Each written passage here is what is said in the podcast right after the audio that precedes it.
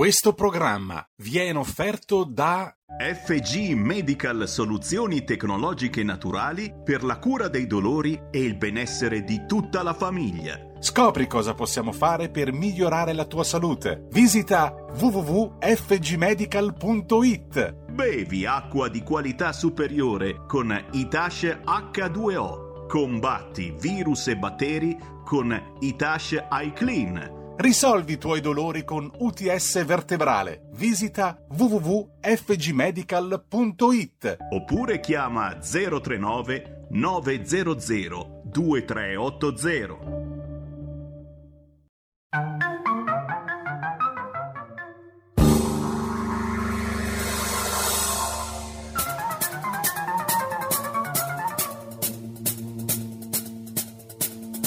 Va ora in onda Zoom, 90 minuti in mezzo ai fatti. Conduce Antonino Danna.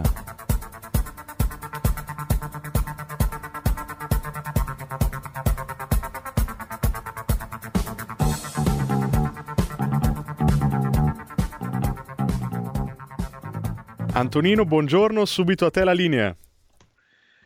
Amiche e amici miei, ma non dell'avventura, buongiorno. Siete sulle magiche, magiche, magiche onde di RPL. Questo è Zoom, 90 minuti in mezzo ai fatti. Io sono Antonino Danna e saluto sulla plancia comando eh, delle magiche onde di RPL il nostro Federico il Meneghino Volante che avete appena ascoltato e naturalmente il condottiero Giulio Cesare Carnelli e allora, noi siamo qui pronti per cominciare, facciamo un eh, breve appello, lo sapete, eh, date il sangue perché in ospedale serve sempre, se poi avete avuto una diagnosi positiva Covid e una negativa Covid, potete donare il plasma iperimmune. Chiamate, eh, chiamate l'Avis e mi raccomando, andate a dare il sangue, salvate delle vite umane.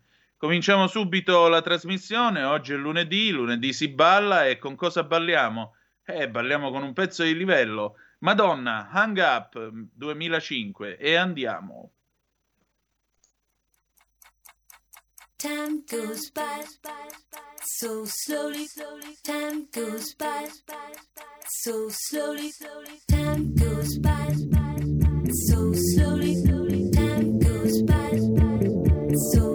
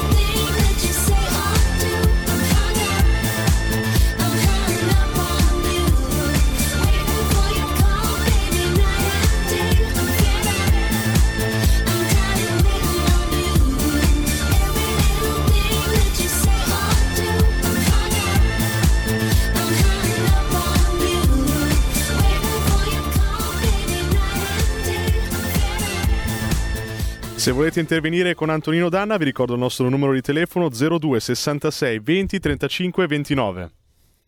E rieccoci, grazie Federico per aver ricordato il numero di telefono di questa bellissima radio, eh, se volete intervenire in trasmissione. Tra l'altro puoi ricordare anche il numero della zappa, diamo anche la zappa, va. Se volete mandare qualcuno qualche messaggio WhatsApp siete i benvenuti quindi ricordalo tu perché io non sono mai riuscito a impararla a memoria, lo ammetto. Ok, il WhatsApp di RPL è 346 64 27 756. Perfetto, grazie. Allora aspettiamo anche le vostre zappe. Di che cosa parliamo in questa prima parte della trasmissione? Prima del faccia a faccia che sarà con Antonino Monteleone, eh, collega delle Iene, eh, parleremo del caso Davide Rossi. Sapete che eh, da otto anni c'è un eh, giallo che riguarda eh, questo responsabile della comunicazione di banca MPS che poi è stato ritrovato morto sul selciato di Siena e da qui è nata tutta una vicenda abbastanza intricata che riassumeremo con eh, Antonino Monteleone e poi naturalmente cercheremo eh, di chiederci che cosa resta ancora in sospeso in merito a questa vicenda. Trasmetteremo il faccia a faccia dopo le 11.04, quindi preparatevi. Apriamo invece le linee perché naturalmente eh, continua la marcia di Mario Draghi verso questo benedetto governo. Insomma, avete visto che nel corso del weekend sono successe tutta una serie di cose che eh, hanno cambiato eh, l'equilibrio e l'assetto della situazione. Forza Italia favorevole, lo sappiamo, a questo governo. Giorgia Meloni si è tirata indietro, ha detto no, preferiamo stare indietro, fare un'opposizione da patrioti. Non è, come scrive stamattina il direttore della Verità Maurizio Belpietro in un bell'intervento che vi invito a leggere, non è un governo partorito eh, dal palazzo la soluzione ai problemi del paese e poi c'è naturalmente nel centrodestra la Lega, il segretario della Lega Matteo Salvini ha aperto invece alla possibilità di entrare eh, nel governo senza condizioni, senza pregiudizi, quelli che si tirerebbero fuori in realtà sono quelli di Leu che hanno detto noi non andremo mai e poi mai al governo con i sovranisti, per cui non se ne parla nemmeno. Ora il grande dibattito è chi ci mettiamo dentro sto governo. Qui il discorso si fa abbastanza complicato per il buon Draghi, si fa abbastanza complicato perché naturalmente qui la scelta è tra fare un governo con i leader dei partiti e quindi dare a ognuno di loro un ministero. Immaginate quindi un governo nel quale c'è da un lato eh, Matteo Salvini, poi c'è Luigi Di Maio, poi c'è Matteo Renzi, Zingaretti, insomma un governo fatto così. Oppure l'idea è di, diciamo così, trovare delle figure eh, tecniche, delle figure di prestigio che vadano ad occupare i ministeri più importanti per quanto riguarda l'economia e lo sviluppo, lasciare poi gli altri ministeri o ai leader politici oppure a delle figure che vengano indicate sempre dalla politica. E infine c'è sempre la possibilità del governo tecnico duro e puro, quindi a quel punto si chiamano tutta una serie di figure esterne alla politica vengono nominate, vengono assegnate eh, ai vari ministeri e poi si spera che in Parlamento ci siano i voti per far andare questo governo, perché senza fiducia naturalmente non si governa. Insomma, come vedete la situazione è un bel rebus, rebus abbastanza intricato, ma nel frattempo continuiamo a leggere tutte le note di colore sulla figura di Draghi. Ora abbiamo appreso, per esempio, stamattina che la famosa villa di Città della Pieve, in realtà è più un casale che una villa, eh, è stata comprata nel 2009 perché la signora Draghi andava a Città della Pieve a incontrare una sua amica, la quale a sua volta è monaca di clausura nel convento delle Clarisse. Credo che i mercati davanti a una notizia del genere probabilmente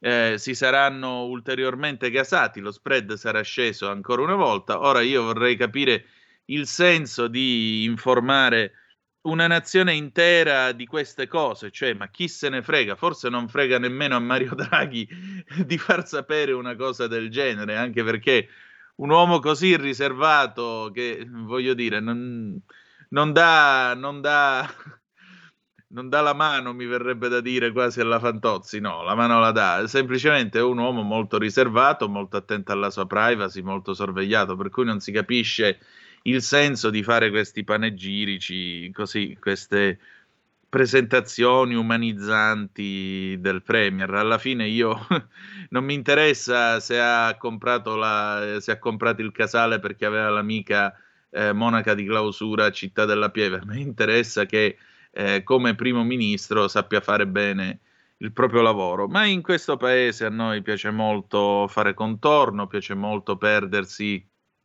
perderci eh, nelle banalità, perderci nelle, nelle piccole cose, quella che, eh, quella che, Roberto D'Agostino chiama bassa portineria. E ha ragione, perché in, in Italia ci piace spiare ogni tanto questi momenti di buco della serratura. In realtà mentre questo accade le cose sono un po' difficili. Allora, mi dicono dalla regia che ha telefonato un ascoltatore.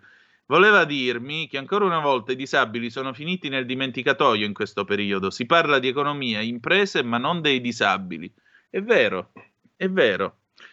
Si parla di economia, di imprese e di Covid. Non si parla più, è come se la vita fosse ormai sospesa. Poi una cosa francamente che io trovo disgustosa. Questi video che vengono proiettati, che ci vengono ammanniti dalle televisioni, no? questi video presi da YouTube, da Facebook, ehm, nei quali c'è questa voce di questi boomer che vanno in giro eh, e criticano, ecco, ecco, li vedete i ragazzi che si assembrano, poi hanno tutti la mascherina, sono lì, ecco, si assembrano, si assembrano ancora con questa storia degli assembramenti. Adesso abbiamo quindi questo una volta si chiamava citizen journalism, a me sembra solo non farsi i fatti propri e andare in giro a fare queste lezioni. Scusa, a maggior ragione che vedi l'assembramento, perché ti ci vai a intruppare pure tu?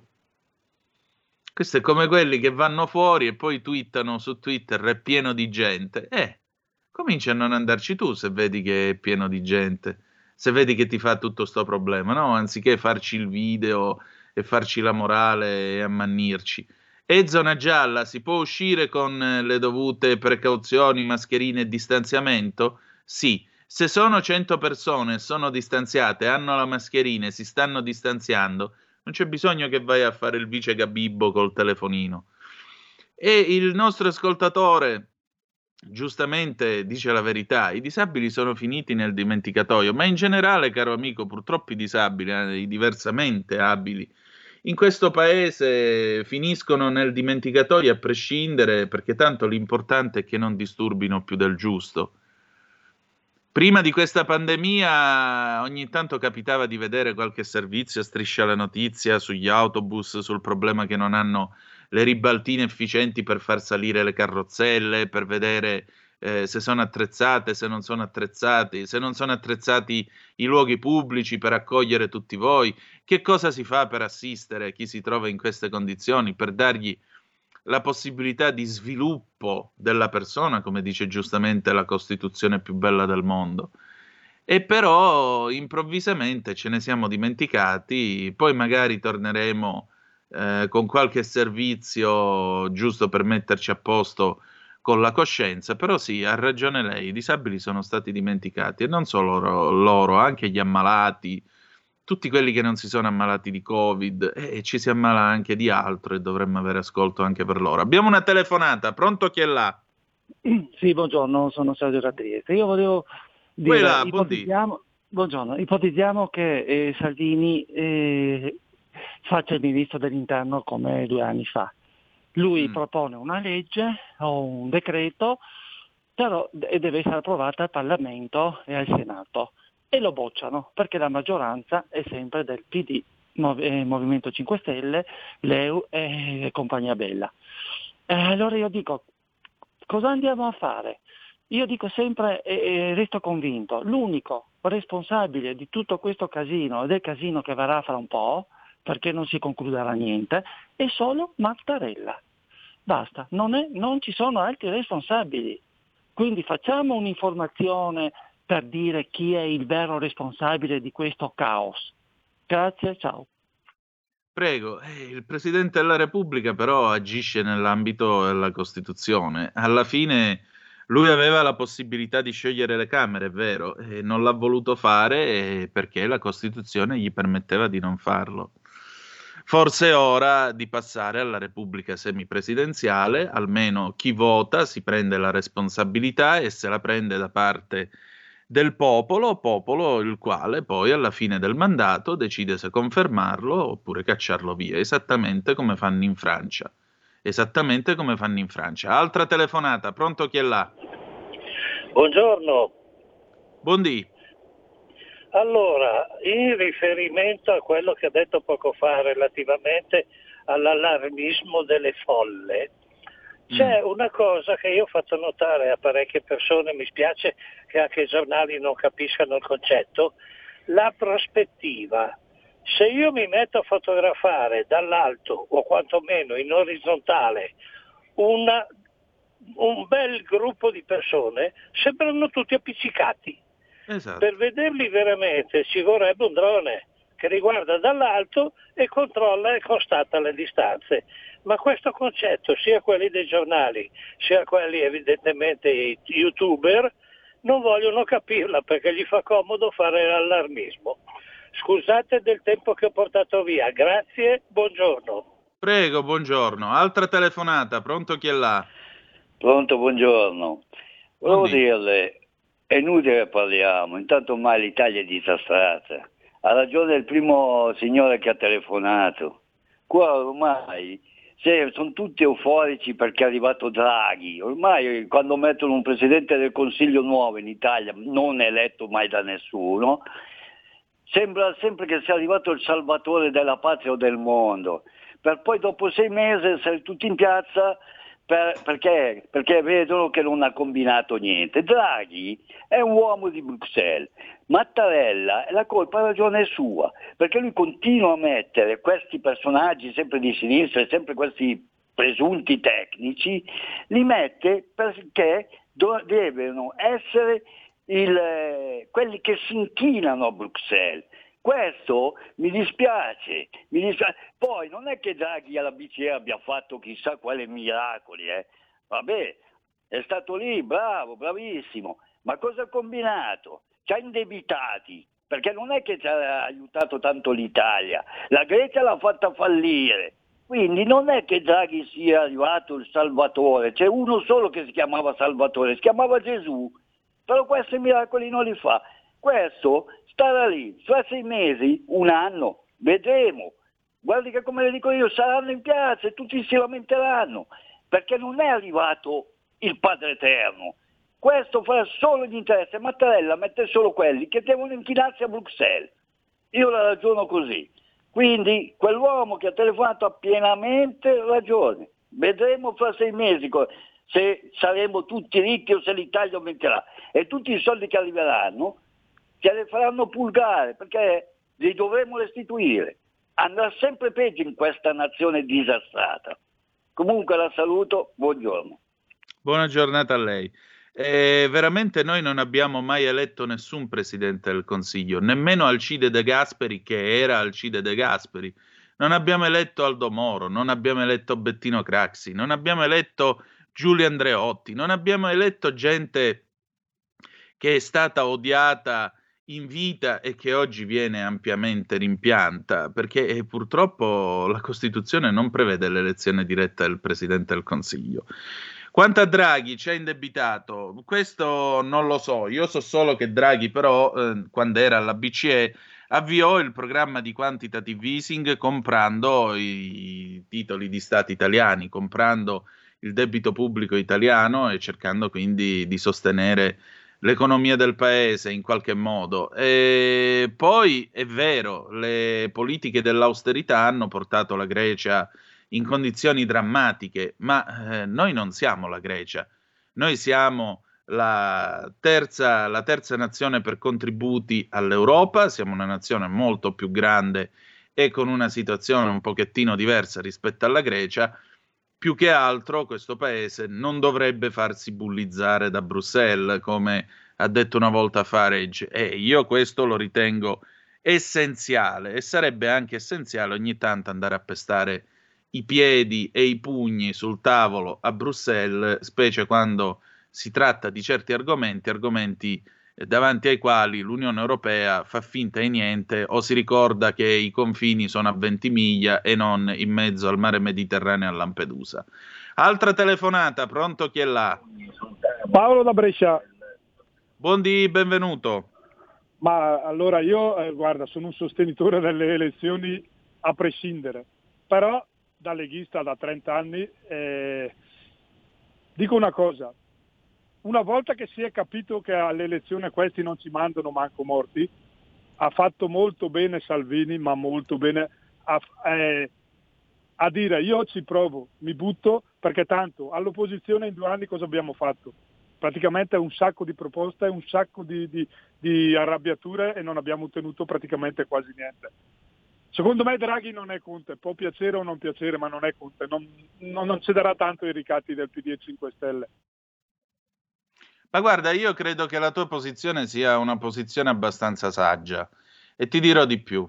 Eh, quale partito rappresenta gli interessi degli imprenditori che lavorano?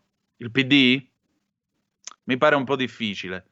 Allora, tutta questa gente deve essere rappresentata, specie nel momento in cui arrivano i soldi dall'Europa, perché se non ci sei e non dici la tua e non alzi la voce e non batti i pugni sul tavolo, poi magari può succedere che sti 209 miliardi di euro li impieghiamo per altri bonus eh, e mancette varie che non serviranno certo a costruire l'alta velocità eh, dove è necessaria, non serviranno certamente a costruire la gronda di Genova, a fare infrastrutture, eccetera, eccetera, eccetera, eccetera, eccetera, inclusa la sanità di questo paese. Quindi meditiamo anche su questo, perché in questo momento che cosa è necessario, che cosa è prioritario? Stare fuori oppure cercare di esserci e vedere di gestire le cose come andranno? Quindi ci possono essere approcci pragmatici oppure no. Secondo me è stata una, una scelta pragmatica e credo saggia. Poi, per carità, ci mancherebbe, ci mancherebbe altro. Allora, noi adesso andiamo in pausa, dopodiché Dopo la radiopromozione alle 11.04 abbiamo il faccia a faccia sulla morte di Davide Rossi con Antonino Monteleone delle Iene. Se c'è tempo abbiamo un pezzo di Rob Dagan, Clubbed to Death, 1995. A più tardi.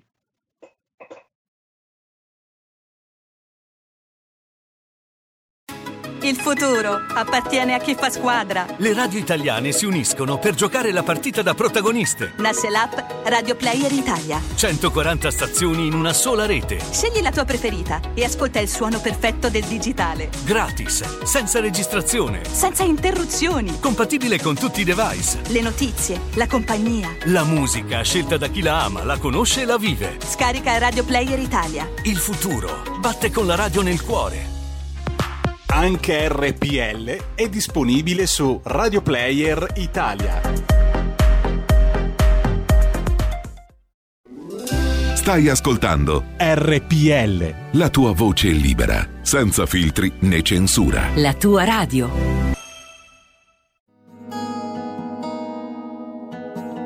Lingue e dialetti cambia giorno e cambia orario.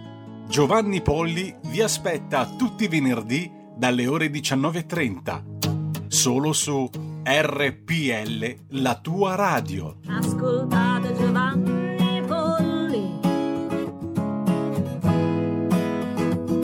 Per sempre.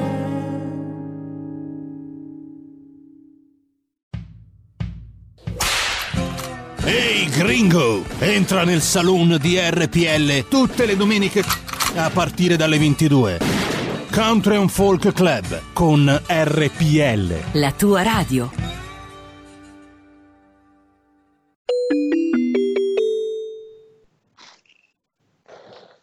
L'avete capito ormai? L'avete capito ormai? con Conte o senza Conte, con Draghi o senza Draghi, signori, con questo virus noi ci dobbiamo convivere e ancora per tanto. E allora, e allora, con il buongiorno da parte di Sammy Varin, mi piace intrufolarmi anche la mattina alle 11. Saluto chi può darvi una mano seriamente utilizzando la tecnologia per superare la paura di ogni possibile contagio, non soltanto dal Covid, ma anche dall'influenza, da qualunque situazione. Non è un mago, ve lo dico subito, non no. è un mago, dici Sammy Varina ha cominciato con la cartomanzia, no, no, no, ragazzi, questa è scienza, è tecnologia fgmedical.it. Eccolo lì, Francesco Fioroni, ciao. Ciao Sammy, buon lunedì a tutti quelli che ci ascoltano. È tecnologia medica, lo hai detto, tecnologia medica che mettiamo in campo ben dal 1982. Costruiamo dispositivi medici e li esportiamo in tutto il mondo. E in questo caso, insomma, eh, dic- direi che le- i fatti parlano più delle parole perché abbiamo eh, come dire, fatto, aiutato, fatto del bene e tu lo sai con la nostra magnetoterapia in oltre vent'anni a decine di migliaia di italiani curando i loro dolori in un modo appunto naturale, con tecnologia medica. E, e, andiamo a casa della gente, facciamo provare gratuitamente i nostri dispositivi. Lo sai, nessuno è mai costretto a comprare, anzi ci aprono la porta, eh, i nostri operatori sono chiaramente eh, operatori che lavorano in ambito medico, quindi fanno il tampone regolarmente, vengono a casa dei nostri cari amati ascoltatori con tutte le precauzioni del caso e fanno provare gratuitamente i nostri dispositivi, tutti quelli che potrete trovare sul sito fgmedical.it. Oggi Sammy però voglio parlare ancora un secondo di questo meraviglioso prodotto che ho alle mie spalle. Riesci a vederlo, Sammy? In tele, in... Come no, come no, è il sanificatore sterilizzante che utilizza l'acqua del rubinetto unita a una soluzione di semplice sale per fare che cosa? Perché c'è un processo praticamente, sì. l'acqua diventa blu e si elettrizza, come si dice? Sì, guarda, è un processo di ionisi, di ionizzazione. Il sale che tu giustamente dici sale, in effetti noi diamo anche a Corredo un piccolo flaconcino perché deve essere sale puro al 99%, ma è comunque sale, contiene, è, è, in chimica cloruro di sodio e quindi noi dal sale con un processo ionizzante estrapoliamo il cloruro che poi diventa cloro, uno dei disinfettanti più antichi. Certo che qui lo andiamo a potenziare e generiamo da acqua di rubinetto, quindi a costo zero, un dispositivo in grado di tenerci al riparo dai virus, dai batteri e dal Covid. Una volta terminato il processo che posso selezionare su due livelli, leggero o più intenso, in un caso dura un minuto, in un altro caso durerà tre minuti, stacco l'erogatore, eccolo qua, e sono pronto a vaporizzare in questo modo, in un modo semiautomatico, nell'aria sulla mia persona, non è tossico, sulla mascherina e sulle mie mani anziché usare alcol, quelle cose che sono tossiche, che sono chimica, lo facciamo a casa nostra, lo posso spruzzare nel frigorifero, lo posso spruzzare sulla spesa che porto dal supermercato, sulla frutta e sulla verdura per eliminare i pesticidi. Vivrò al riparo dal Covid. E non solo, una cosa che non ho detto ancora è questa. Una volta generata l'acqua con il processo che abbiamo appena visto, l'acqua resterà attiva per 6-7 giorni. Non dovrò rifarlo questo processo e non solo le superfici trattate con questo liquido genera lui genera una specie di film protettivo e le superfici per 48 ore non potranno essere nuovamente eh, contagiate dal Covid e questa è una cosa estremamente interessante.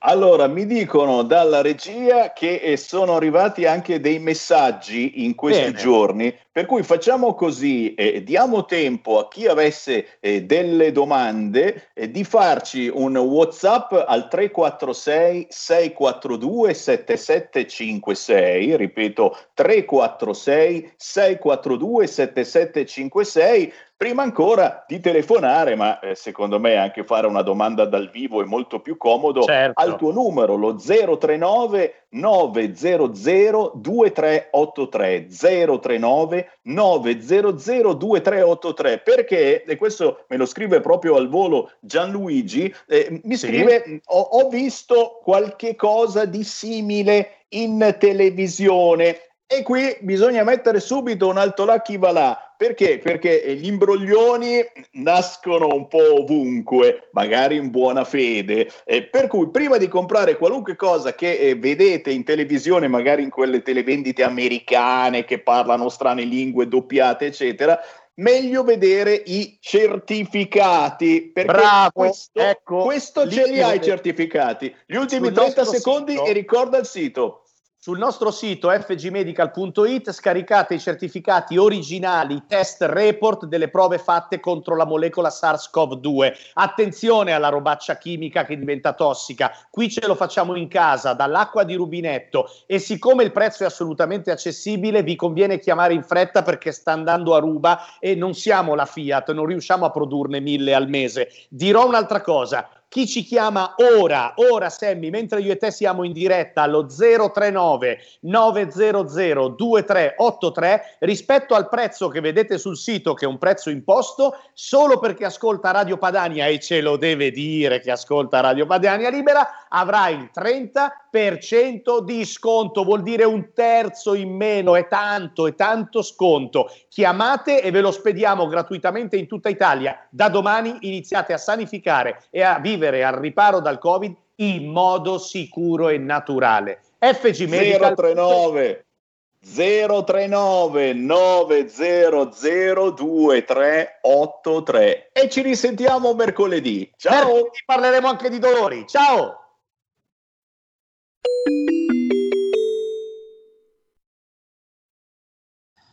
E allora, buongiorno ad Antonino, Antonino Monteleone. Monteleone giornalista professionista da Reggio Calabria, è, uno, è una delle Iene e anche una delle Iene più informate sul caso David Rossi. Sono passati otto anni, otto anni da quando David Rossi, che era il capo responsabile media di Banca MPS, è stato ritrovato steso sul selciato di Siena, si è suicidato, è stato suicidato, sono passati otto anni ed è successo di tutto. Si è parlato di festini, tu stesso hai ricevuto una testimonianza da parte di un escort, quindi di, di festini a base omosessuale in una villa senese, poi c'è stata una archiviazione all'inizio di gennaio sul caso della morte di David Rossi e il giornale qualche giorno fa, il 4 di febbraio, ha parlato anche chiedendosi in un servizio di Costanza Tosi, anzi è un pezzo del,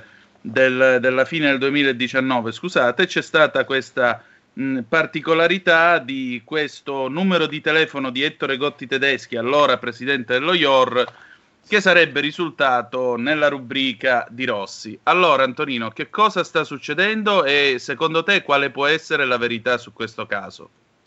Allora, l'ultima domanda non risponderò perché è troppo, non lo so. Eh, la, alla prima domanda cosa è successo? È successo che otto anni dopo c'è una famiglia che non, uh, non accetta il risultato uh, giudiziario su questa storia, che è un, un, risultato estremamente controverso per quanto considerato accettabile dalle nostre, fammele chiamare così, regole del gioco, che poi sono eh, le leggi, le regole che governano il gioco democratico, eh, che hanno stabilito per due volte che quello di David Rossi è più di ogni altra cosa un suicidio. Eh, questa cosa sarebbe mh, accettabile da, da, qualunque osservatore, da qualunque osservatore, se non ci fossero tutta una serie di anomalie eh, incredibili se qualcuno te le racconta, ma se le vedi con i tuoi occhi, beh, inizi a, a farti venire grossi dubbi, a cominciare da un fatto che è clamoroso e che scuote tutti, tutte le persone che guardano il filmato della caduta di David Rossi. Quello che cade non mi sembra affatto un uomo che ha deciso volontariamente di togliersi la vita, perché è un uomo che si sarebbe lanciato dalla finestra dando le spalle alla finestra che cade dritto come un sacco di patate senza alcun tipo di spinta eh, e questo sorprende l'osservatore esperto, cioè l'ingegner Scarselli che dice ma come un corpo che cade, eh, un grave che cade assume un movimento di rotazione e qui non c'è. Eh, e poi ehm, guardando il corpo di David Rossi non si può fare a meno di notare, non riesce a fare a meno di notarlo nemmeno il consulente della Procura di Siena, il colonnello del RIS Zavattaro, eh, sono i segni di colluttazione che David Rossi riporta eh, subito dopo il suo ritrovamento. Ha il labbro spaccato, c'ha un segno in faccia, eh, ha dei segni di pressione sulle braccia che, devo dire, eh, fanno intuire che sia stato afferrato con grande forza, l'orologio, eh, l'orologio spaccato sul cinturino, il segno della cassa dell'orologio sul suo polso, insomma sono eh, troppe le cose che non tornano. A questo si aggiungano quelle che ormai sono state accertate essere le gravi carenze investigative, cioè l'inerzia eh, della Procura di Siena, in parte giustificabili dalla prima impressione.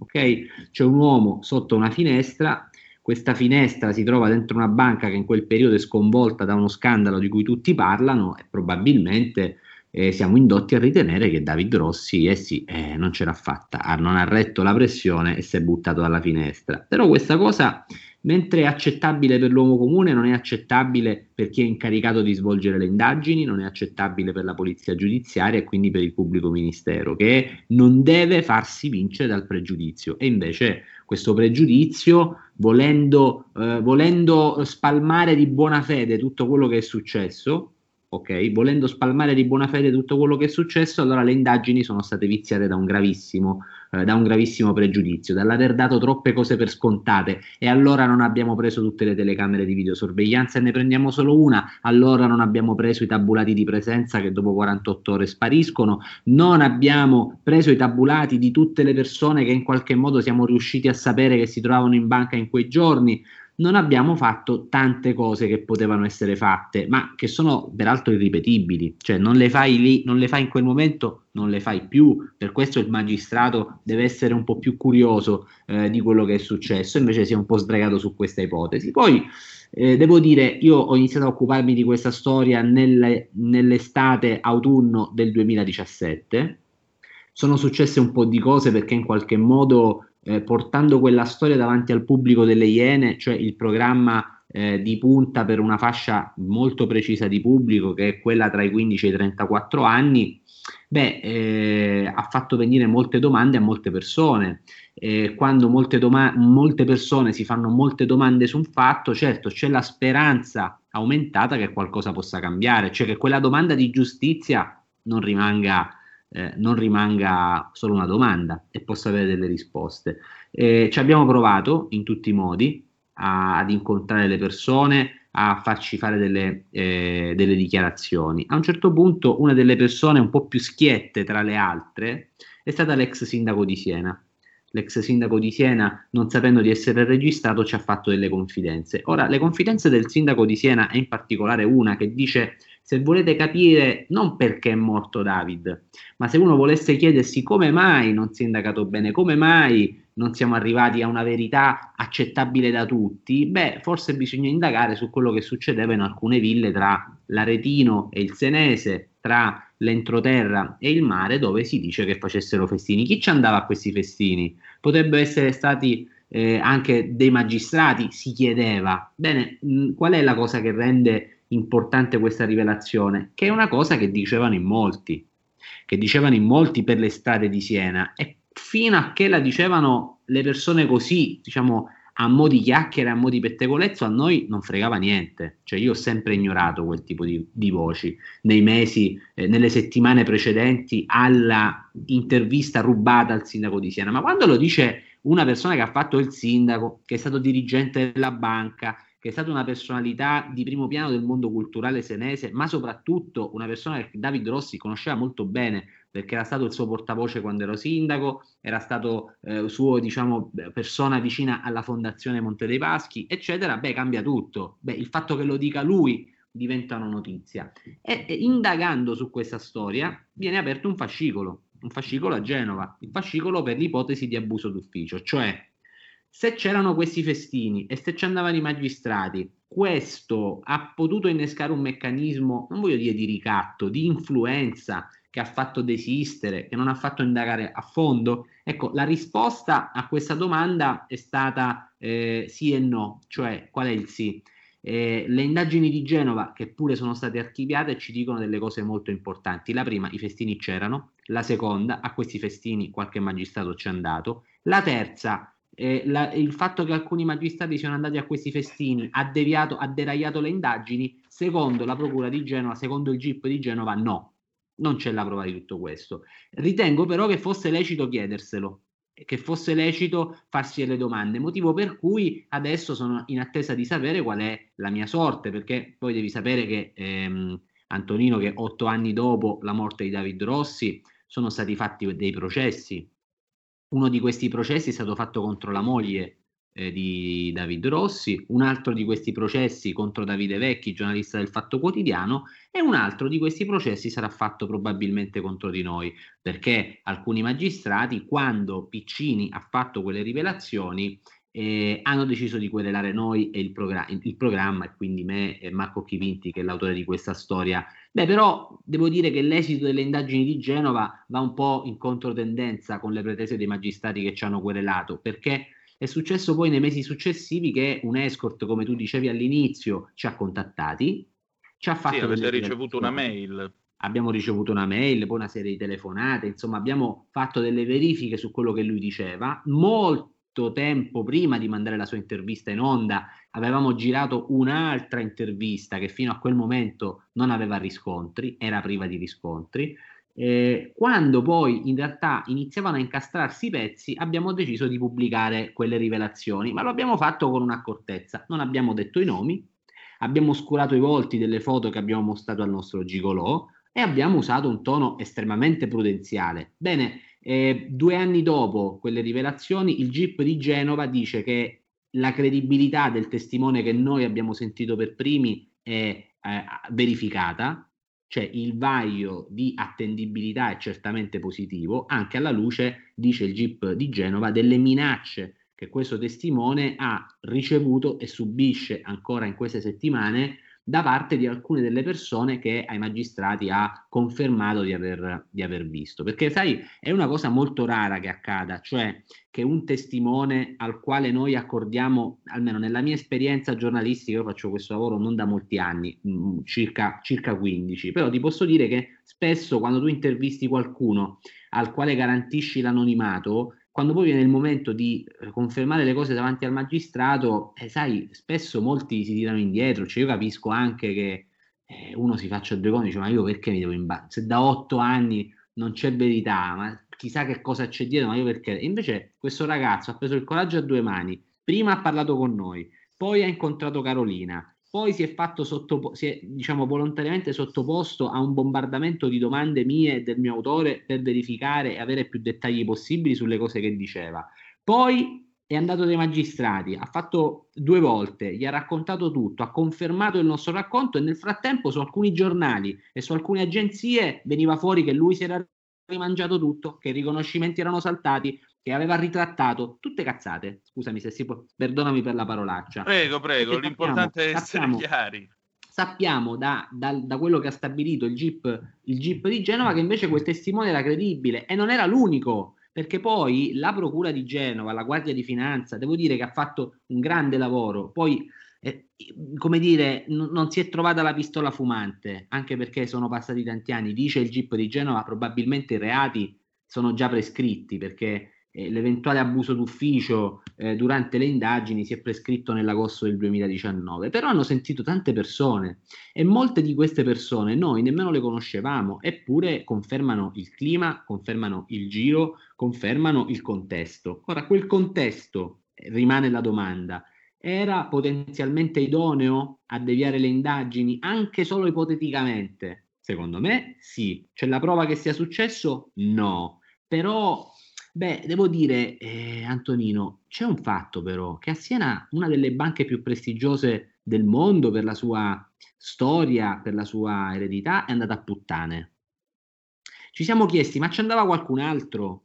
Cioè, nel senso, chi doveva fare bene il suo lavoro a Siena pensava a fare bene il suo lavoro o pensava ad altro? Beh, eh, qui viene una riflessione. Tutti i reati che sono stati commessi contro la banca e quindi contro la città di Siena, perché poi tra parentesi siamo stati accusati di aver fatto una campagna contro Siena e questa è la più grande bugia che si possa dire. Noi siamo dell'idea che la banca, la città di Siena, i cittadini senesi siano le prime vittime di quello che è successo alla banca e di quello che è successo a David chi doveva eh, governare bene la banca e la città non lo ha fatto e chi doveva accertare eh, come dire, questo tipo di comportamenti e non si trova a Siena perché le condanne agli ex amministratori non sono frutto delle indagini fatte a Siena, sono frutto delle indagini fatte a Milano. E allora uno può chiedersi come mai a parte la competenza per i reati a danno di una società quotata per cui è competente Milano, ma c'erano dei molti reati che sono, si è tentato di perseguire a Siena, eppure, puff, nessun colpevole. Eh, e allora facciamo così, eh, diciamo che i magistrati fanno il loro lavoro e se con gli strumenti della legge non arrivano ad accertare un reato, pazienza, ma non impedite ai giornalisti di andare con, con le scarpe eh, boots on the ground, come dicono gli americani, a consumarsele per le vie di Siena, a fare domande anche insistentemente e a chiedersi come mai la realtà che è davanti ai nostri occhi non si traduce in conseguenze nelle aule di giustizia. Questo è quello che è successo eh, per parte mia in questi ultimi tre anni e da otto anni puoi immaginare quindi il sentimento di Antonella Tognazzi, la vedova, e di Carolina Orlandi, eh, la figlia di David. Ecco, eh, que- questo è un po' ciò di cui io eh, sono testimone. E, ehm, credo che adesso sia arrivato il momento in cui io eh, ho, ho, poco da aggiungere su questa storia con il mio lavoro alle Iene, ma rimane il doversi difendere in tribunale, perché, mh, mm, eh, come dire finita la parte che la gente vede, che il pubblico segue da casa, eh, poi c'è da spalare il fango che ti arriva addosso, perché, mh, come dire, anche in questa storia, anche in questa storia, c'è da dire che una piccola responsabilità ce l'abbiamo anche noi, noi inteso come categoria, perché nelle settimane in cui si discuteva davanti al GIP di Genova se archiviare o no, eh, alcuni giornali si sono concentrati non sul fatto che il testimone che le Iene hanno scoperto è andato dal magistrato e ha confermato tutto, no, ci si è interrogati se quel testimone ha lavorato per il gruppo a, della Lega Nord al Parlamento europeo, cioè si è, ci si è concentrati eh, su se fosse un ragazzo simpatico oppure se fosse un ragazzo antipatico. A me questa cosa ha molto impressionato, cioè il tentativo che alcuni organi di stampa e alcuni giornalisti anche di primo piano eh, in questo paese sgangherato che è l'Italia si siano concentrati nel tentare di demolire la credibilità di un ragazzo che mh, io al suo posto non avrei fatto quello che ha fatto lui, te lo dico sinceramente, non, so, non ce l'ho questo coraggio. No, nemmeno se, io. Se, io fossi stato un, se io avessi avuto in un periodo della mia vita, eh, mi fossi venduto per eh, necessità economiche, eh, pur eh, non appartenendo a quel mondo, dopo molti anni, A, probabilmente non l'avrei raccontato ai giornalisti, se lo avessi raccontato, B, poi non, non l'avrei raccontato al magistrato perché questo si è giocato tutto. Si è giocato il lavoro, si è giocato la fidanzata, gio- cioè la famiglia, si è giocato anche il rapporto con i suoi perché mh, questi non lo sapevano. E qualche nostro collega ha provato a sputtanare lui anziché occuparsi di ciò che lui non solo ha denunciato, ma ha anche confermato io trovo che questo sia uno degli scandali attorno a questo scandalo. Ma sai, Harry Truman diceva che se non riesci a convincerli, confondili, perché questo riesce a deviare l'attenzione dalla domanda principale, cioè facciamo finta di parlare di un giallo, non parliamo della vicenda di David Rossi. In una città immaginaria un signore che fa il responsabile comunicazione nella banca più importante della città viene ritrovato steso sul selciato. Quando gli fanno la perizia autoptica, quando gli fanno l'autopsia, viene fuori che ci sono dei segni di colluttazione, probabilmente l'hanno acchiappato per le braccia al termine di una colluttazione, lo hanno lasciato cadere tipo sacchetto della spazzatura dal, dalla finestra, mi pare, del terzo piano di questo edificio. Ora, eh, alla fine che uno vada a dei festini o non ci vada, rientra più nell'ambito della questione morale che nella questione professionale. Ma andare a dei festini con degli escort o delle escort non mi pare la giustificazione utile o comunque non mi pare una motivazione sufficiente per acchiappare uno al termine di una colluttazione per le braccia e farlo cadere verticalmente da una finestra. Perché allora come giallo effettivamente un po' scarso. Che ne infatti, pensi? Ma infatti. È una trama un pochettino loffia, dai. Guarda, anche qui c'è un altro, come dire, che vorrei, eh, de- un, meccanismo che mi piacerebbe denunciare. Eh, Ah, le Iene hanno, l'hanno buttata in caciara perché questa è una delle critiche. Hanno fatto intendere che i festini siano la causa della morte. Ma di che stiamo parlando? Ma quando mai? Ma non esiste questa cosa. Noi abbiamo detto tu, tutta diciamo, la sostanza del nostro pezzo, noi iniziamo a occuparci di David Rossi perché archiviano la seconda indagine, cioè quello è un suicidio. Noi andiamo a vedere tutti gli atti di quella, eh, di quell'indagine, vediamo che molte cose mancano, raccogliamo la denuncia della famiglia che dice secondo noi non si è suicidato per questo, questo e quest'altro motivo. Se vuoi sapere cosa ne penso alla fine ti dico che il dubbio è enorme e rimane, e rimane tanto più quanto eh, si accerta e, e, si hanno sempre più certezze sul fatto che le indagini sono state fatte male. Se quelle indagini fossero state fatte bene, non ci sarebbe stato spazio per il dubbio e noi oggi non ne staremmo parlando. E il fatto che noi abbiamo parlato dei festini riguarda il contesto che in quella città avrebbe potuto, avrebbe potuto, non abbiamo detto che ha, ma i giornalisti si fanno domande, il, come dire, davanti a questi eh, fabbricatori di certezze, io sono orgoglioso di essere un coltivatore del dubbio, cioè di fare diciamo un'attività agricola, se mi consenti. In...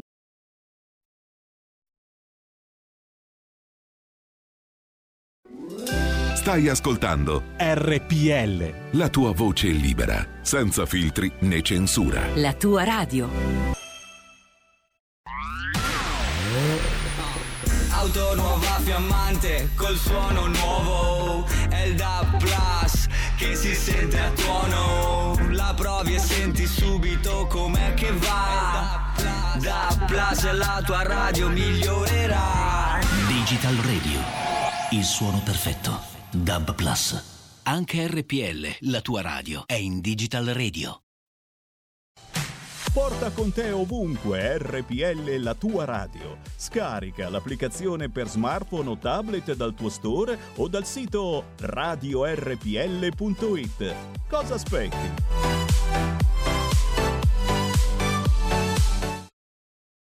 Naffio dei, se- dei semi. Spero che germogli nella testa della gente il dubbio perché non si possono avere certezze davanti a un'indagine fatta in quel modo davanti a un'indagine fatta in quel modo, pensare, come scrive qualcuno, che siccome il GIP ha, sta- ha, scritto una cosa, quella cosa è vera perché l'ha scritta il GIP. Io a questo tipo di meccanismo che poi governa eh, il 90% della cronaca giudiziaria italiana mi ribello e mi ribellerò sempre perché non è eh, l'indossare una toga ciò che conferisce, come dire, il bollino di verità a un testo perché se volessimo fare questo gioco ne prendiamo di sentenze con scritte delle minchiate sonore su, in tema scientifico, in tema storico, eh, in, in Beh, tema... Se, era, se, è vero quello che scrive il GIP, allora era vero pure quello che è stato scritto in primo grado di Enzo Tortore, cioè che Beh, fosse uno spacciatore di droga, ma, ma Enzo guarda, Tortore non lo è stato mai. Guarda, è una delle tecniche migliori, quella di eh, usare ad esempio il cosiddetto argumentum ad autoritatem, siccome certo. lo dice il giudice è vero e il giudice lo dice è, è, è, sbadato perché è vero altrimenti non lo direbbe e non funziona così cari miei non funziona così o almeno, o almeno se, se noi abbiamo deciso che ci sono delle regole che sono le regole del processo le regole delle indagini che sono quelle che abbiamo scelto perché proprio perché sappiamo che è difficile arrivare la, alla verità abbiamo deciso di accettare il risultato dell'applicazione di quelle regole Eh, però non può essere la regola per i giornalisti che fanno un altro mestiere. Cioè, come dire, eh, il giornalista che si limita a riportare ciò che stabilisce un potere, com'è che quando lo fai rispetto alla politica non va bene e se lo fai rispetto al potere che è quello giudiziario invece sei bravo e sei un giornalista investigativo? Ma è questa cosa, ma come si fa ad accettare, ragazzi? Ma come si fa ad accettare che il giornalista che riporta che fa copia e incolla di quello che scrive un giudice, sia un giornalista d'inchiesta e il giornalista che dice va bene, il giudice ha scritto questo, andiamo a vedere paragrafo per paragrafo con i nostri occhi e che questo invece sia considerato uno che delegittima, uno che diffama, eh, uno che tenta di condizionare l'attività della magistratura. È una cosa che secondo me dovremmo superare un po' tutti e fare un bel dibattito eh, tutti insieme. Cosa resta dopo otto anni? Restano ancora più domande di quelle, eh, ci, di quelle iniziali. Cioè otto anni dopo sono più le domande delle risposte. Sì, anche perché l'unico punto fermo in questa vicenda è del 19, del 19 gennaio scorso, quando la Procura di Genova, appunto il giudice per le indagini preliminari Franca Borzone, ha disposto l'archiviazione dell'inchiesta della Procura di Genova sui presunti festini a luci rosse a cui avrebbero partecipato alcuni magistrati senesi che poi avrebbero insabbiato le indagini sulla morte di David Rossi. Sostanzialmente eh, la GIP ha sostenuto che eh, le indagini comunque sono da ritenere effettuate, diciamo così, con carenze, ma non ci sono, non ravvisa dei reati per poter procedere con un rinvio a giudizio. Quindi questo per eh, completezza dell'informazione certo. di quello certo. che è accaduto il 19 di gennaio. Quindi alla fine della fiera, a tutt'oggi noi non sappiamo per quale motivo David Rossi sia stato trovato morto sul selciato di Siena. Non sappiamo soprattutto uh, se era un uomo che si è fatto schiacciare dalla pressione, però quando mi dicono questa cosa, allora eh, la premessa, poi fa, brevemente poi, poi, ti lascio, è sì. che tendenzialmente il suicidio non è un fatto razionale, cioè no. è chiaro che tutte le volte che è un, è una, un fusibile che, si, che salta, è una lampadina che si fulmina, è un, un fatto, come dire, difficile da esplorare con le categorie del razionale.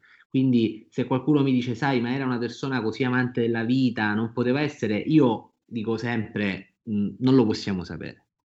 Qui però c'è un fatto, per fare il lavoro che faceva eh, David Rossi, cioè non il capo dell'ufficio stampa, cioè l'addetto alle relazioni esterne, cioè una persona che nella gerarchia dei dirigenti è a contatto con informazioni privilegiate di prima mano, insomma, per dirla volgarmente, uno che sa tutti i cazzi, si direbbe, diciamo, da, a casa mia. Certo, ecco, per fare, lavoro, per, fare lavoro, per fare quel lavoro, mm, serve un pelino sullo stomaco di, una, di un certo calibro. Bene, eh, pensare che una perquisizione a casa o l'indagine sui derivati avesse potuto mettere sulle spalle del capo delle relazioni esterne una pressione tale da indurlo a suicidarsi, beh, questo un po' cozza proprio se utilizziamo le categorie del razionale. Ma potrebbe essere, ma potrebbe essere. E però cade in quel modo, con quei segni addosso.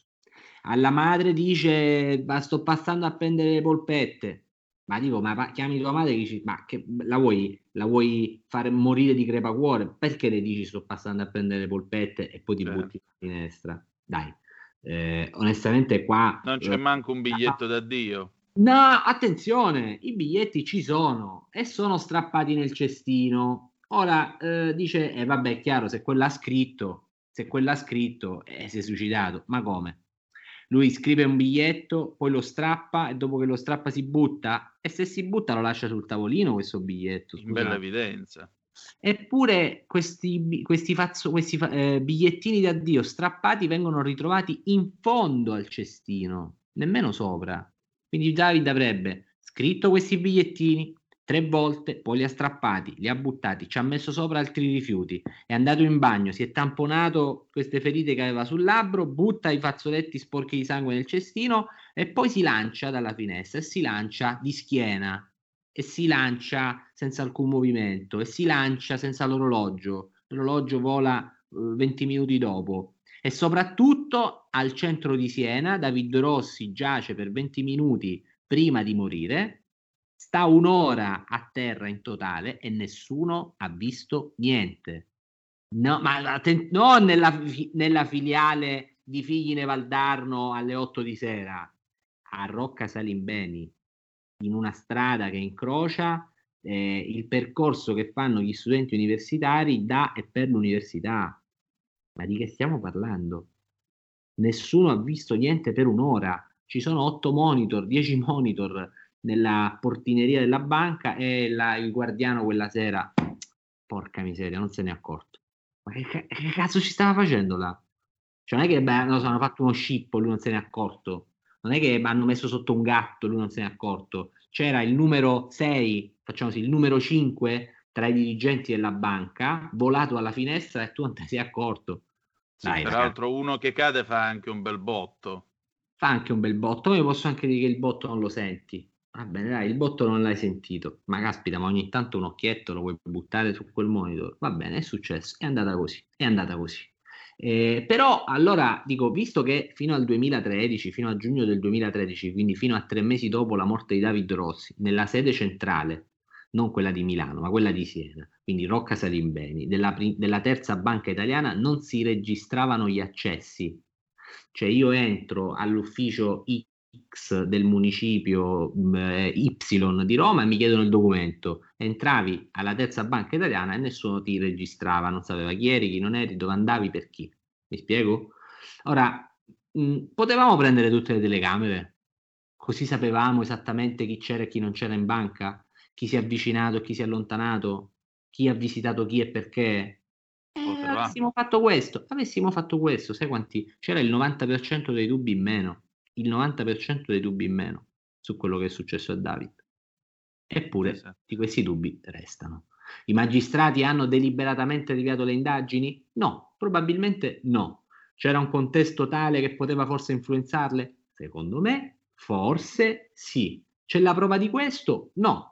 Però è giusto che la gente sappia quale fosse il contesto dell'epoca e, e, per noi è legittimo chiedersi, farsi delle domande. Questo è stato il nostro mestiere, questo è stato il mio contributo a questa storia, eh, che ovviamente aumenta eh, il senso di frustrazione, di impotenza anche rispetto al nostro lavoro. Di, come dire, io credo che noi eh, dobbiamo raccontare i fatti e quello che scopriamo al, al pubblico, eh, quello radiofonico, quello televisivo, ai lettori di un giornale e poi, come dire, se non, non siamo riusciti a cambiare le cose, pazienza. L'importante è che almeno una persona in più sappia, conosca quella storia. Eh, questa ormai è l'unica, l'unica, fonte di soddisfazione per questo lavoro, perché poi sul resto, come dire, nessu- non c'è nessuno che ti batte le mani, anzi, finita, spente le luci, spente le luci, rimangono, rimane da difendere il proprio lavoro, le, la, la bontà, la genuinità poi, figurati, probabilmente un giorno un giudice stabilirà che abbiamo sbagliato, io sono fiducioso che ciò non avverrà, eh, però insomma niente, eh, diremo pazienza, ci abbiamo provato, è valsa, è valsa comunque la pena ingaggiare questa, questa battaglia. Male non fare, paura non avere, diceva qualcuno. Esatto. Antonino, un'ultima domanda a risposta secca, sì o no? Il capitano Bellodi chiude il giorno della civetta dicendo su questa storia mi ci romperò la testa. Tu ti ci romperai la testa su questa storia? Probabilmente sì e ne andrò fiero e orgoglioso. Perché ne Grazie. Ciao Antonino. Grazie a te, grazie di essere stato con noi. Ciao. Grazie ancora. Ciao. Ciao. Padova Calling con Ettore Toniato e l'Edicola 206. Bene, riprendiamo la linea. Spero che questa conversazione con Antonino Monteleone, che ringrazio ancora, vi abbia interessato e incuriosito. E qui abbiamo Ettore Toniato che però ha la mascherina abbassata. Che è successo? Buondì. Oh, mi vedi? Incredibile. Sì che ti vedo. Dove oh, sei? Ecco, finalmente, eh. no, fa tutto bene, assolutamente. Sono in questo momento dietro perché chiaramente ah. stavo un attimo spulciando i bilanci di questo 2020. Siamo ecco. qua eh, in trincea come al solito. Insomma, oggi grandi notizie. C'è stato il primo weekend in uh, area gialla in zona Eh, gialla. Purtroppo Come lo hai stato- passato? Ma guarda, io personalmente sono stato impegnato in fase di trasloco nella nuova casa perché sto traslocando. Mm. Però sembra che molta gente abbia preso d'assalto purtroppo in centro i bar, c'è stato qualche assembramento più di quello che doveva essere, quindi il prefetto si è un po', si è un po' adirato verso l'irresponsabilità di alcuni individui. E comunque mh, negozi presi d'assalto, c'è tanta voglia di ripartire, anche giustamente, però c'è sempre bisogno insomma di un po' di responsabilità da parte degli individui. C'è stata la cerimonia d'apertura dei mondiali di sci, in preparazione chiaramente delle Olimpiadi invernali che dovrebbero esserci tra, tra breve. Insomma, è stato un weekend insomma abbastanza im- impegnato sotto molti sensi. Molta gente finalmente è riuscita a uscire di casa, a fare un giro sui colli, che qui abbiamo i colli ugani, stupendi tra l'altro, invito tutti a venirci quando si potrà. E, mm, e niente, quindi c'è tanta voglia di ripartire. Leggevo eh, proprio dietro di una ragazza, beh, perché non si può sempre parlare di aziende in difficoltà, che ha saputo, ogni tanto mi piace dare anche buone notizie, ha Mi pare un'ottima idea. Reinventarsi professionalmente. La 34enne Lisa Cagnin ha mollato il lavoro e ha aperto un'impresa di pulizia. Non si è fatta sconfortare eh, da, questo, da, questa, ehm, da questo Covid perché ha fatto dei eh, corsi in pratica proprio per eh, sanificare gli ambienti. Eh, quindi si è dotata di automizza- eh, atomizzatore, di vaporizzatori industriali, di presidi medico-chirurgici, ha cominciato ad avviare questa attività proprio a gennaio del 2020, tra l'altro, nel momento, tra virgolette, peggiori. Insomma, col passaparola l'agenda si è riempita subito di appuntamenti, tutti chiedevano di lei e dal ne- negozio all'impresa da 800 metri quadrati, insomma, ha avuto un bel successo. Mi, mi complimento perché effettivamente quest'anno qui è stato molto, molto duro per tutti. E ogni tanto è bello vedere anche queste, queste notizie, insomma, non si può sempre piangere, bisogna anche trovare il bicchiere mezzo pieno ogni tanto.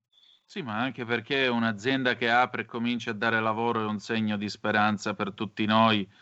E io vorrei che notizie del genere ce ne fossero sempre di più perché abbiamo bisogno di notizie piene di speranza come queste. Ma decisamente, anche perché comunque eh, può essere, mh, secondo me, anche una, una cosa trainante, insomma. Eh, anche qui, per esempio, c'è il finanziere imprenditore trevigiano di Alcedo, quindi Gaio, eh, probabilmente, che eh, dice che dopo il Covid ci sarà del nuovo sviluppo con i nostri campioni, una spinta alla sostenibilità ambientale. Quindi bisogna cercare di eh, avere speranza di riforme e rilancio. Eh, e mh, forse Draghi per certi versi eh, con Draghi Premier si apre appunto una grande speranza di riforme e rilancio. Eh, l'Italia soffre dell'appesantimento del sistema pubblico perennemente in attesa della riforma. Insomma eh, c'è bisogno di riforma ma eh, una riforma anche probabilmente che passa attraverso la nostra forma mentale di Esatto. essere in primis proattivi invece che lamentosi Esatto, forse anche questo è quello che è necessario, perché molto spesso mi pare che siano più i toni dello sconforto che quelli della speranza. E io voglio sperare, voglio credere che le cose andranno meglio, ma non per Draghi o per altro, ma perché un bel mattino in qualche modo ci alzeremo tutti quanti e qualcosa nella nostra testa si sarà sbloccata, sarà finito il tempo della paura, sarà finito il tempo delle mascherine, delle- delle- dei colori, dei distanziamenti e quant'altro. Torneremo ad andare al ristorante, torneremo ad andare a teatro, nei musei, a vedere i concerti. Avremo tutto il santo diritto di circolare lungo questo paese così straordinario e avremo tutto il santo diritto di, fu- di sognare un futuro migliore, soprattutto per i nostri figli, perché eh, un anno, sì, un anno più o meno che le nostre vite sono sospese. È un anno che stiamo rintanati nelle case e non riusciamo a intravedere la fine di tutta questa vicenda. Ne abbiamo le scatole piene, anche abbondantemente. Ma penso che il Covid sia stato un po', come diceva anche Alessandro Manzoni, la peste è stata una scoppa. Forse Sì. il Covid ci ha insegnato un pochino a essere maggiormente responsabili dal punto di vista civile, nel senso di avere solidarietà civile in primis, ehm, di avere una responsabilità collettiva. un senso di responsabilità collettiva, almeno è quello che ci dovrebbe insegnare. E, ehm, probabilmente potremmo ripartire veramente con una nuova consapevolezza. Esatto. Una nuova consapevolezza, altrimenti tutto questo e gli 80.000 morti, 80.000 morti, siamo a cifre veramente assurde ormai, non saranno serviti a niente e non ci avranno insegnato niente. Quindi la speranza è quando ricominceremo del tutto di comportarci esattamente come dice Tom Hanks eh, al soldato Ryan nel film, dice meritatelo. Eh sì. Meritatelo ogni giorno, quindi cercheremo di meritarci il tempo che verrà e cercheremo di impiegarlo nel modo migliore perché è stata una prova comunque per tutti quanti e speriamo che almeno per i semidesti, quelli che hanno un occhio aperto verso la realtà, perché sai, poi ci sono tanti bipedi che vanno alla culla alla tomba senza lasciarsi niente dietro e senza chiedersi perché, per nulla, per nessuna cosa. Ma io mi rivolgo ai semidesti. I semidesti credo che in qualche modo si renderanno conto della prova che abbiamo passato tutti collettivamente e cercheremo, cercheranno di mettere a frutto tutto quello che abbiamo imparato, perché non è stato poco, è stata un'enorme scuola di vita, è stata un'enorme lezione di pazienza e di resistenza. Del resto, alla fine della fiera, riconosco che mio nonno nei campi di prigionia degli inglesi o gli internati militari italiani in Germania, senza arrivare a scomodare i, i poveri 6 milioni di morti dei lager, nazi, dei, dei, dei campi di concentramento tedeschi, insomma, loro se la sono vista molto più brutta di noi, quindi noi dovremmo anche comunque ringraziare di essere in un'epoca nella quale l'unico problema in fondo è stato metterci un po' in disparte, stare da parte e non vivere col patema che l'indomani una bomba o una chiamata a fare le docce potessero distruggerci definitivamente. Quindi anche cioè, a un certo punto uno deve pure relativizzare quello che, che accade, deve pure vedere insomma quello che gli sta succedendo e capire che è stata una grande prova e dobbiamo avere rispetto di questi 80.000 morti, però è altrettanto vero che c'è chi ha attraversato delle prove peggiori. Mettiamola così. Infatti, effettivamente il vero merito è quello che ci meritiamo, la ripartenza che ci meritiamo noi, è anche un merito chiaramente delle persone, degli italiani nostri, tra virgolette, antenati, eh, esatto. che comunque hanno dovuto subire ovviamente delle, la fame, molti altri campi di prigionia, altri ancora vendette trasversali, insomma sono, sono cose che ti fanno pensare che purtroppo durante la quarantena, fini, terminato il sonno della ragione, eh, molta gente ha avuto tempo per pensare a queste cose, quindi esatto. effettivamente esatto. sì. Bene, senti allora Ettore, noi ci ritroviamo domani? Assolutamente, sono qua.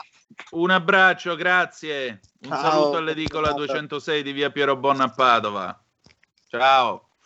Eccoci qua, e allora riprendiamo la linea, ci avviamo alla conclusione della nostra trasmissione, non senza avere qui una cortese ospite. Eccola Buongiorno. qua, l'adorabile Ciao, Moire Romano, eccola qui, che eh, mi ha rivolto l'invito a partecipare tra un Devi, po'. No, no, non devi dire niente, è una sorpresa. Ah, Quando? Ecco. Partecipare dove, scusami? A una grande Sei festa.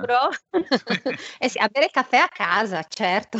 sì, a posto siamo. A posto, a posto. Ciao Antonino, buongiorno a tutti i radioascoltatori di RPL. Bene, che cosa c'è di bello allora oggi a Talk? Dico solo che oggi si parlerà di romanticismo e di amore perché ci stiamo avvicinando a San Valentino, quindi bisogna proprio parlare d'amore, di romanticismo con due ospiti eccezionali. Mi fermo qua, sorpresa, ci vediamo a mezzogiorno. Va bene, d'accordo. Seguimi Antonino, mi raccomando, eh. segui la puntata oggi. Eh sì che la seguo, insomma, cercheremo di fare del nostro meglio per e seguirla. Non te, tutti, esatto. Eh, appunto, cioè, eh, che la seguo io, chi se ne frega. L'importante è eh. che siano tanti gli ascoltatori che parteciperanno, insomma, oggi a questo grande evento collettivo che è la radio e all'interno dell'evento collettivo che è la radio non perdete Moira Romano alle ore 12 con Talk, le parole È la realtà. realtà. È la Grazie. realtà. A Merci dopo allora. A dopo. Ciao. Ah, ciao, dopo. ciao, ciao. Allora, eh, ringraziamo Moira Romano il suo tempo. Noi ci avviamo quindi alla conclusione della nostra trasmissione. Credo che le parole di Antonino Monteleone abbiano interessato e colpito molti di voi. Spero, insomma, che possiate meditare sopra. Domani avremo un'altra storia da raccontare cercheremo comunque di seguire l'evoluzione della formazione di questo governo.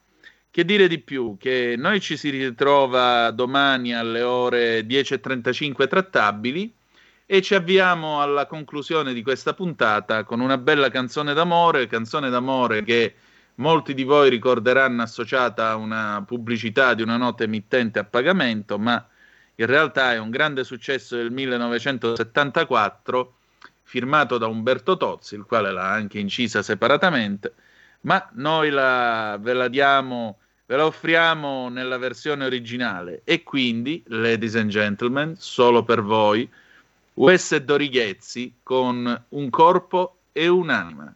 Ci si ritrova domani e ricordate che the best is yet to come, il meglio deve ancora venire. Vi ha parlato Antonino Danna. Buongiorno.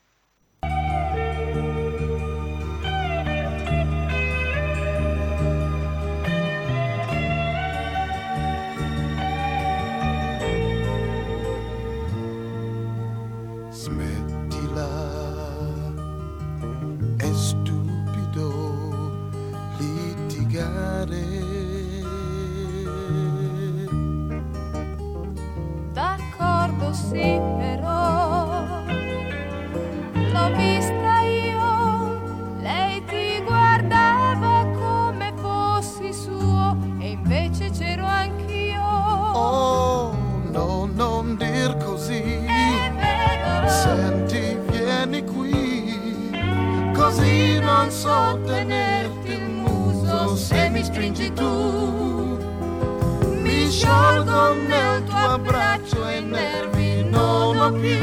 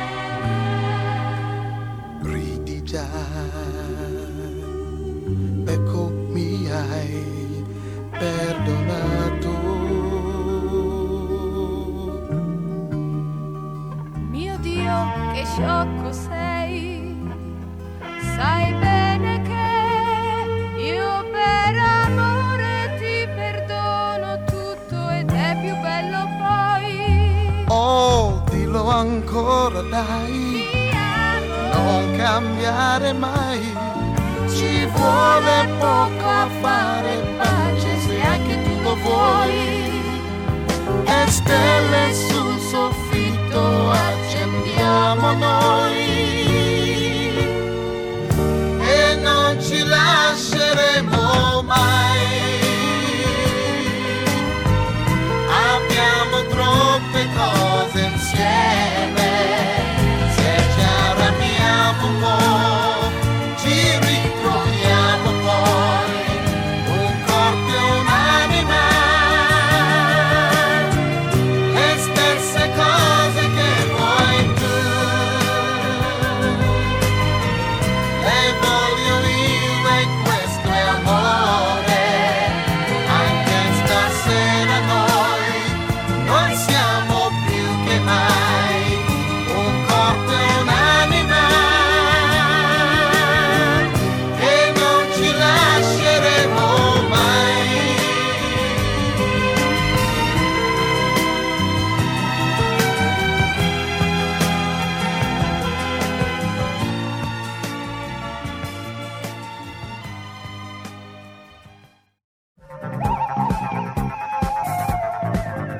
Avete ascoltato Zoom, 90 minuti in mezzo ai fatti.